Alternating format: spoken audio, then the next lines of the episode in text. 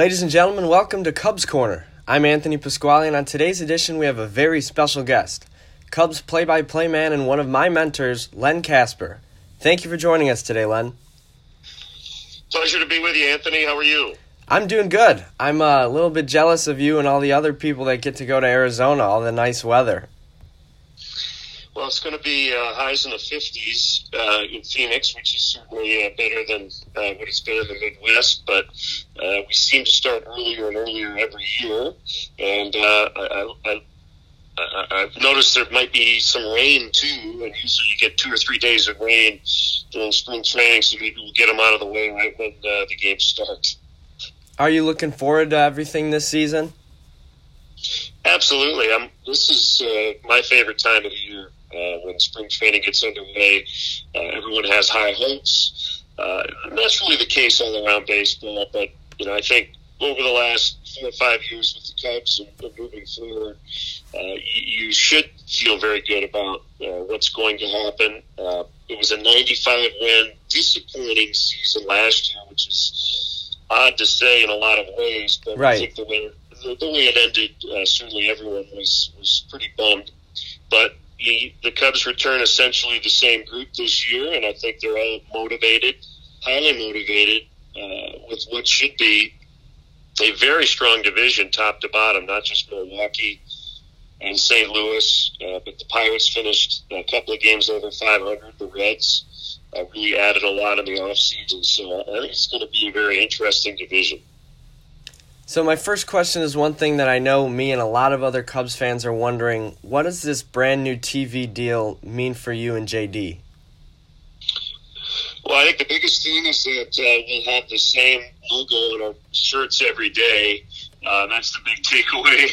Uh, you know, over the last few years, we've been on several different channels, and uh, it's been great being on WGN, which is where I started. Uh, I worked for the station when I was hired. Uh, NBC Sports Chicago, which was Comcast Sportsnet at the time I was hired. Uh, wonderful people there, and then uh, Channel Seven has been has been really fun the last uh, few years at, at ABC for about twenty five games a year. But I think it was going to be the case once we got to the end of the contracts where the Cubs were going to be on one station uh, pretty exclusively, and so that'll be the case next year. And with the 24 hours of programming, uh, there will be opportunities for uh, you know a lot of extra shows. Uh, I'm not exactly sure what form those will take. Uh, whether I'll be involved a lot with those types of programs or not, uh, I'm sure I'll dabble a little bit.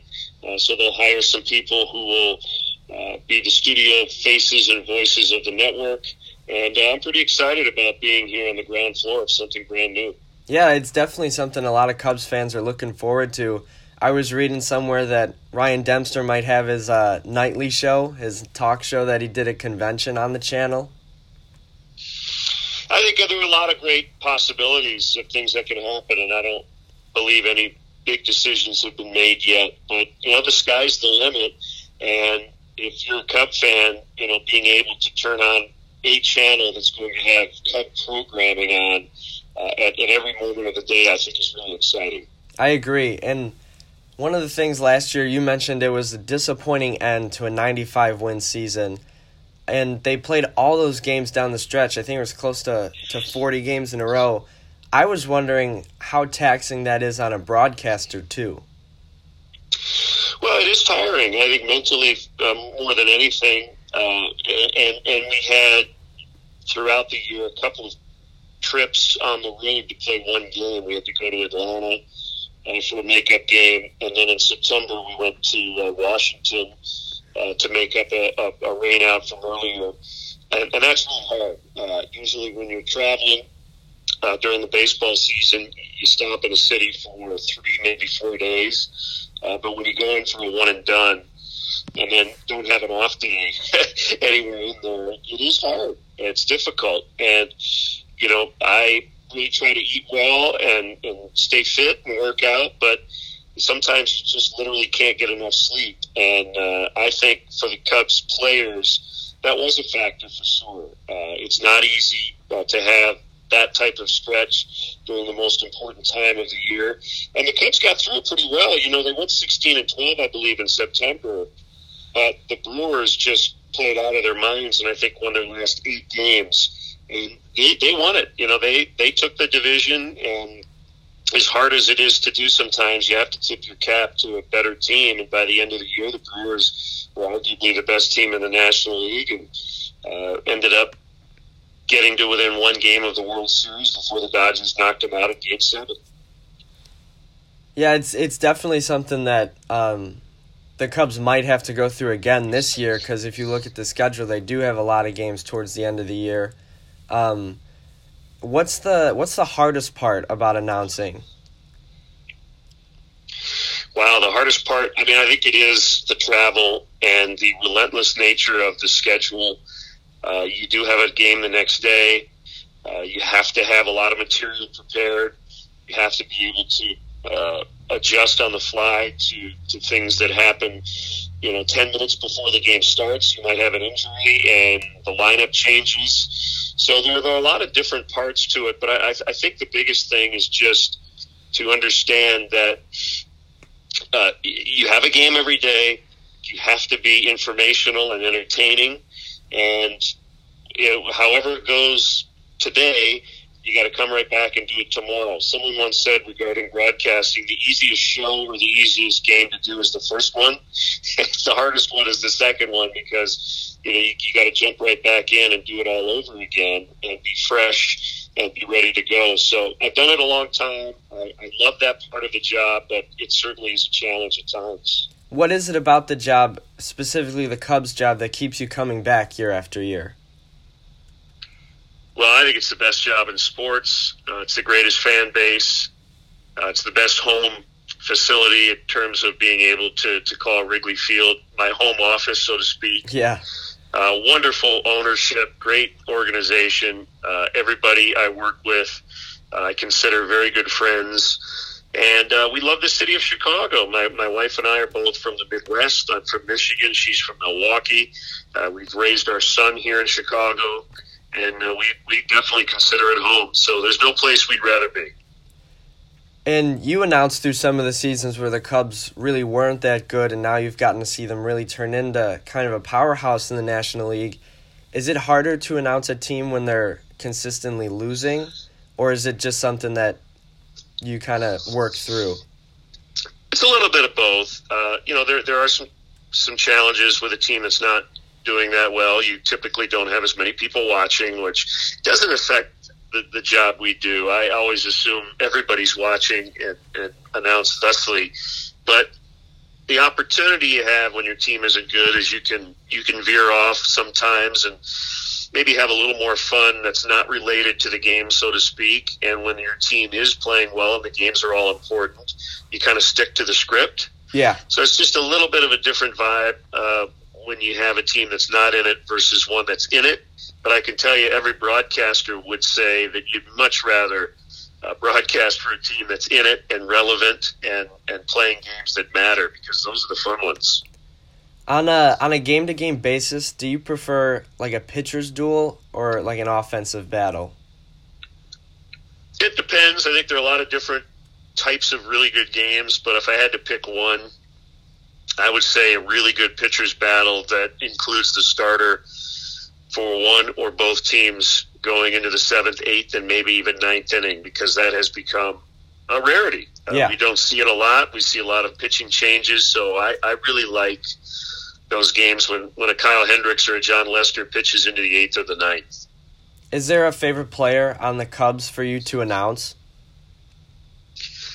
There's so many over the years to pick. Derrek Lee always comes to mind. Uh, I had Derrek in Florida, and then again uh, with the Cubs, and just was a wonderful human being and a great player, and the kind of guy you would kind of draw up as as the perfect baseball player, so to speak. Uh, Ryan Dempster is, a great friend of mine, and uh, uh, again, I had him in two different spots. Uh, among the current group, it's really hard to pick a favorite. Um, but you know, Rizzo and Bryant probably come to mind, and, and the aforementioned Kyle Hendricks. Um, but man, I, I love watching Javier Baez, and the year he had last year was as much fun as I had watching one player go through a season as, as I'll ever have. So uh, it's hard for me to pick just one. It's almost impossible to do. There are a lot of great choices on this current team. When uh, when I'm sometimes trying to get some practice, I'll mute the TV and just try to try to announce like I'm watching the game. And there was this one time Javi made a diving play, and I was just such at a loss for words. I just stopped talking, and I was wondering if anything like that ever happens to you watching him play.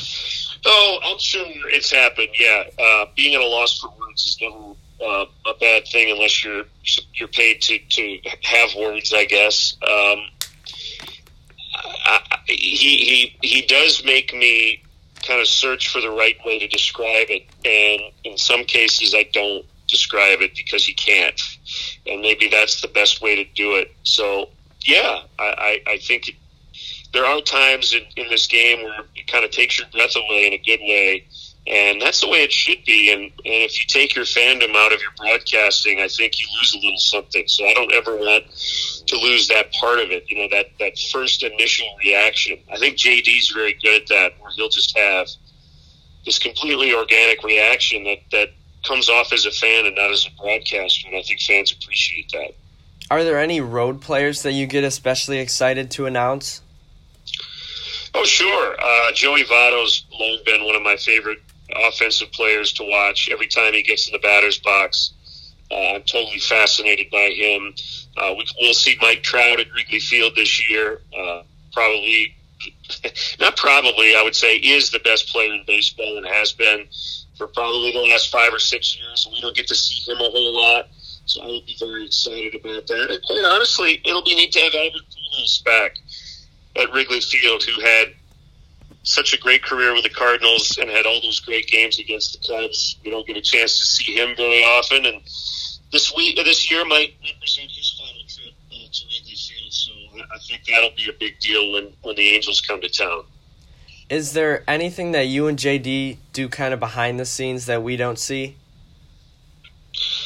Uh, well, you know, we have a lot of fun. We, we tell a lot of jokes. We, uh, you know, we talk non baseball stuff. But the, the, the biggest takeaway, I guess, is that we don't overly discuss the topics we will discuss on the air. I think if you get into a conversation off the air that you want to have on the air, it does take away a little bit from that on air conversation. So if I have a couple of things I want to talk to him about during a game, I almost will never bring it up to him before the game. It's much better to get his initial reaction on the air.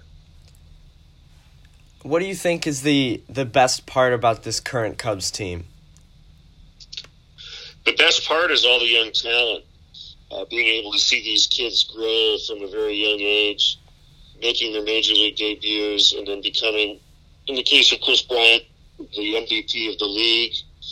Uh, Jake Arrieta is not a Cub right now, of course. He's with the Phillies, but to see the Cubs trade for a guy whose career had kind of stalled in Baltimore and to have him become a Cy Young Award winner, uh, to see Jon Lester continue what by the end of it might end up being a borderline Hall of Fame career. I mean, there's just so many great stories here, and and you know the Baez story. When he came up, he was uh, a guy who struck out a ton, who made great flashy plays, but made a lot of mistakes defensively, and he's become one of the best players in the league, uh, and has become way more consistent than he was two or three years ago uh, that part of watching this Cubs team, and then to see Joe Maddon pull all the strings and use pitchers in the outfield and position players to pitch, and all the double switching he does, and all the fun uh, themed road trips. Uh, just being able to get to know Joe has been uh, a pleasure, and I love being around this group every day. How is your relationship like with Joe Maddon? It's great. Uh, we talk to him every day before the game. Uh, he knows exactly what we do and the kind of information we need, uh, whether it's for on air or for background. He gives us a heads up. Hey, you know, just so you know, uh, if we get to the eighth inning today, this is what I'll probably do with my bullpen. Uh, I've got this guy ready to pinch hit in this spot. Uh, he's very open and honest with us, and in that regard, there's nobody who's ever been better uh, with the broadcasters. He's just a very well-rounded guy uh, he and I text a lot. There's things non-baseball related that I'll find that I'll shoot him a text. Uh, he's just very open to new information and uh, to, to, to have a lot of fun. And, and I love being around him for that reason. Do you think he'll be back next season? You know, it's a good question. You know, his uh, final year uh, of his five-year contract is this year, and I think the entire focus is on 2019. And uh, I think if you asked him and Theo and everybody else, they'd tell you the same thing. Nobody's really concerned at all about next season. That that'll all play itself out based on what happens this year. So I was going to ask you. I know you talked a little bit about it on Twitter, but what do you think of um, the universal DH specifically, and then some of the other rules that um, may be introduced in the upcoming years? I think it'll be time. The DH will happen in the National League. Uh, there's so much interleague play at this point, and I think the players' union will want uh, that extra slot. Uh, you know, pretty high-paid slot. Uh, I think rosters will expand eventually to maybe 26 or 28. Uh, they'll they'll rectify the September roster situation, which I don't think is is ideal, and, and everybody seems to agree. Leading the pitch clock as early as this year. Um, you know, whether we'll get to a point where we'll have a computerized strike zone, that's probably going to happen. And if it's more accurate than uh, the human umpires are calling balls and strikes, I think it's probably a good thing. So we will have a lot of changes over the next uh, five to ten years of baseball, and I think technology will lend itself to a lot of those changes and the idea of having as much action as we can and just taking out some of the dead spots that don't seem to keep people's attention, which is something that, that baseball needs to consider. And another thing that's been really controversial in the baseball world is the way free agency has kind of been at a stall. Um, what do you think that's all about, and if it'll change anytime soon? I have no idea. Uh, I don't think it's good for the game that arguably two of the top four or five players are still uh, not in a camp as spring training starts. But there is a collective bargaining agreement, and I think both sides will be playing by the rules of that agreement. And if one side has somewhat exploited that, then they're going to have to figure it out in the next agreement. Um, I don't know how they do that, um, whether it's having younger players before they reach free agency make more money and so they're not putting all their eggs in the basket of when I become 27, 28, and I am a free agent, that's when I'm going to make the most money I can make. That used to be the way it worked. It doesn't seem to be that way anymore for some players, that is. Uh, you know, Machado and Harper will get their money one way or the other, but the fact that they haven't signed with a team here in mid to late February is a little concerning. Um, so I, I think they'll they'll figure it out over the next couple of years, and I just hope – it doesn't include a work stoppage. Where do you think those two guys are going to end up, Harper and Machado? I I have, no idea, but I think that they'll be somewhere before opening day. And that's that's imperative. You don't want those guys going into April without without a deal. One of the things about this Cubs team that's been really good is they've had consistent starting pitching. I know last year the the four and the five was a little bit of a question mark until Cole Hamels came in and kind of righted the ship but they should be returning five healthy, reliable starters this year. What does that show about a team? I think it could be the strength of the club. Uh, it wasn't early in the year last year with the Darvish and Chatwood issues and injuries. Uh, but I think toward the end of the year, once Hamels showed up, it really, as you said, stabilized things. I thought Mike Montgomery was terrific in his swing role. Uh, Lester was was Lester. Quintana made 32 starts and had a subpar year statistically, but he was healthy. Kyle Hendricks, I thought, had uh, a couple of nice stretches that were Kyle at his best. So yeah, uh, you know, health is going to be very important again, and to have Darvish healthy to start the year would be huge. But I think the Cubs are going to rely on that starting staff quite a bit, especially with Brandon Morrow likely not ready on opening day. You want to be able to give the bullpen a little bit of a break early in the season. What do you think is the Cubs' biggest strength? Is do you think it is the starting pitching? I think on paper it is. Yes, uh, the rotation. I think the potential offensively is huge. Uh, I think it's a very heads-up team in terms of defense and base running. But I, I would say on paper, the, the, the biggest strength going into the season would be the rotation. Who do you think is going to be the guy who closes games, at least until Morrow gets back? Probably a combo. I think Pedro Strop will get the first shot at it. Brad Brach, the newcomer, has done it before. Steve Cishek can do it. I think Carl Edwards Jr. might get some opportunities, but my, my hunch would be Strop would get the first shot. I remember when we talked in the winter, you said you'd like to see the Cubs maybe make a move or two in regards to the bullpen. They have done that uh, with Brach and uh, Cedeno, among other guys. What's one area do you think that uh, they might still need a little bit improvement? You always look for more pitching, uh, so that's probably the one area where they would do that. Um, and then position player wise, backup catcher, I could see them bringing someone in maybe to uh, to battle with Victor Caratini, but that's probably it. So you think this team is pretty complete as it is? Yeah, I think it's pretty set, and I, I don't anticipate any big moves being made before opening day. Who do you think is going to be um, the Cubs' leadoff hitter, so to speak, or do you think it's going to be kind of like last year, where we might even see Rizzo jump to the first spot in the order a couple of times?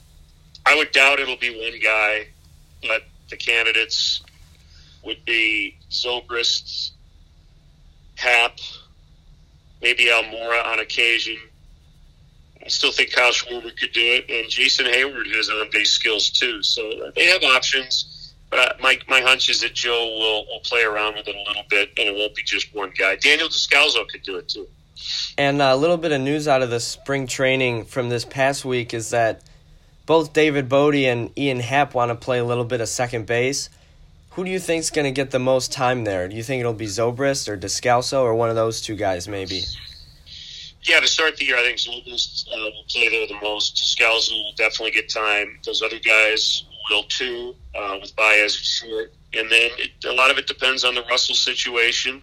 Assuming he's back, then I think Baez moves over to second base. Javi will play some third too, and probably move Kris Bryant to the outfield on occasion. Uh, I love the versatility of the roster. I think that's one of the great things about this position player group is that just about everybody, including the catcher Contreras, who can play, you know, the corner spots in the infield and the outfield too, or Rizzo, uh, who can I, pitch. Yeah, right. I, I, think that's probably over. Uh, he got his chance to do it once. that's probably uh, the end of it. But just about everybody else can play more than one spot, and that, that gives Joe a lot of options.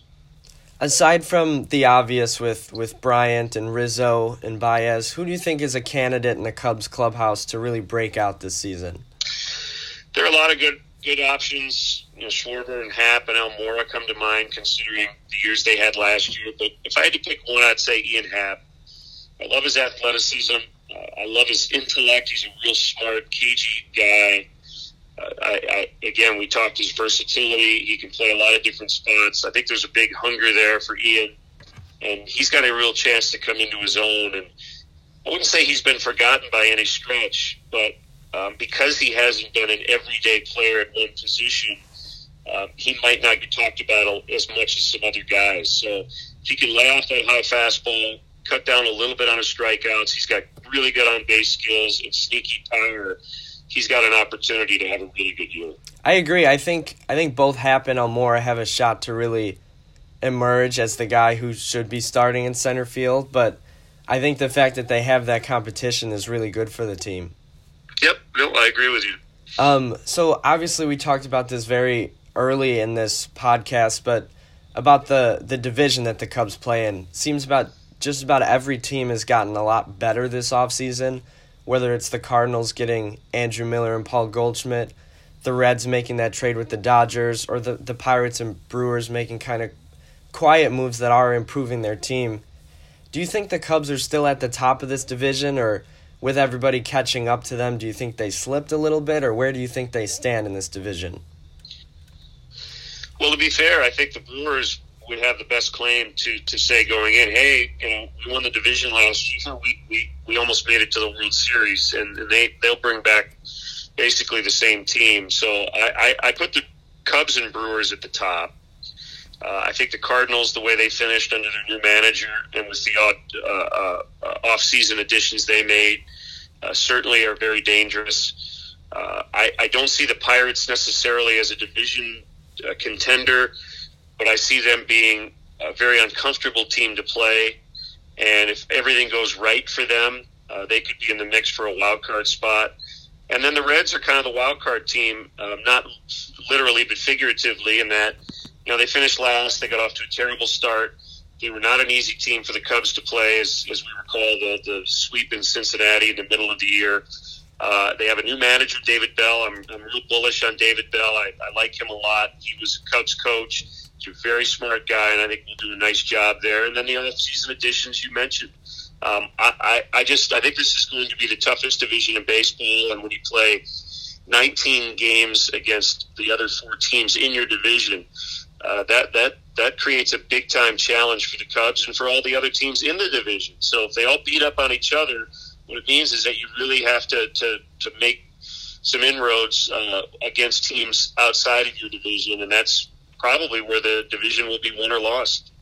And and reading a lot of the different projections for this season, I think Baseball Prospectus had the Cubs last in the Central with an 80 and an 82 record. Um, what do you make of that? And then what's your record prediction? I, I don't make predictions. It's the toughest sport to do it. Uh, the BP prediction was based on batting runs, I think, and um, so they'll redo their, their projection as we get near uh, opening day. But I think that their projection is just statistically based on on all the things that we've talked about, including the fact that the division is going to be very good. And you know, I, I think it could be a very bunched division with everybody within you know ten or twelve games, and so the margin for error is very small. And that goes back to Theo's discussion about urgency from day one. And if you win a game early in the season, and you and, and you're able to pull out you know one run to, to, to take a game in late April, that might be the difference between a playoff spot and, and going home early. Yeah, I, I definitely agree with you. It, it is going to be a really tough division. I uh, when I made my prediction, I had the Cubs actually improving on last year and maybe surprising some people who don't expect them to be as good as uh, I think they will be. I had them winning ni- 97 games. So great. I'm all for it. I hope you're right. um, what are you most excited about for this season? I, am just I'm just excited to get back to work and uh, have some baseball. As I look out my window, there's a lot of snow on the ground and uh, you know blue skies, green grass, and uh, I'm looking forward to, to how this team responds to an early exit last year. As I said, I think they're highly motivated, very hungry, and ready to get back to work. I look forward to hearing you on all the channels this year, whether it be WGN, ABC, or uh, NBC Sports. Hope your uh, trip to Arizona is safe. Thank you so much for joining us today. You got it, Anthony. Anytime, man. Appreciate it. And that's all the time we have today here on the podcast. Join us next week, Monday, for an edition where we welcome Tony Andracki from Mesa, Arizona, to talk to us a little bit about the Cubs. Thanks again to Len Kasper for joining us, and we'll see you next week.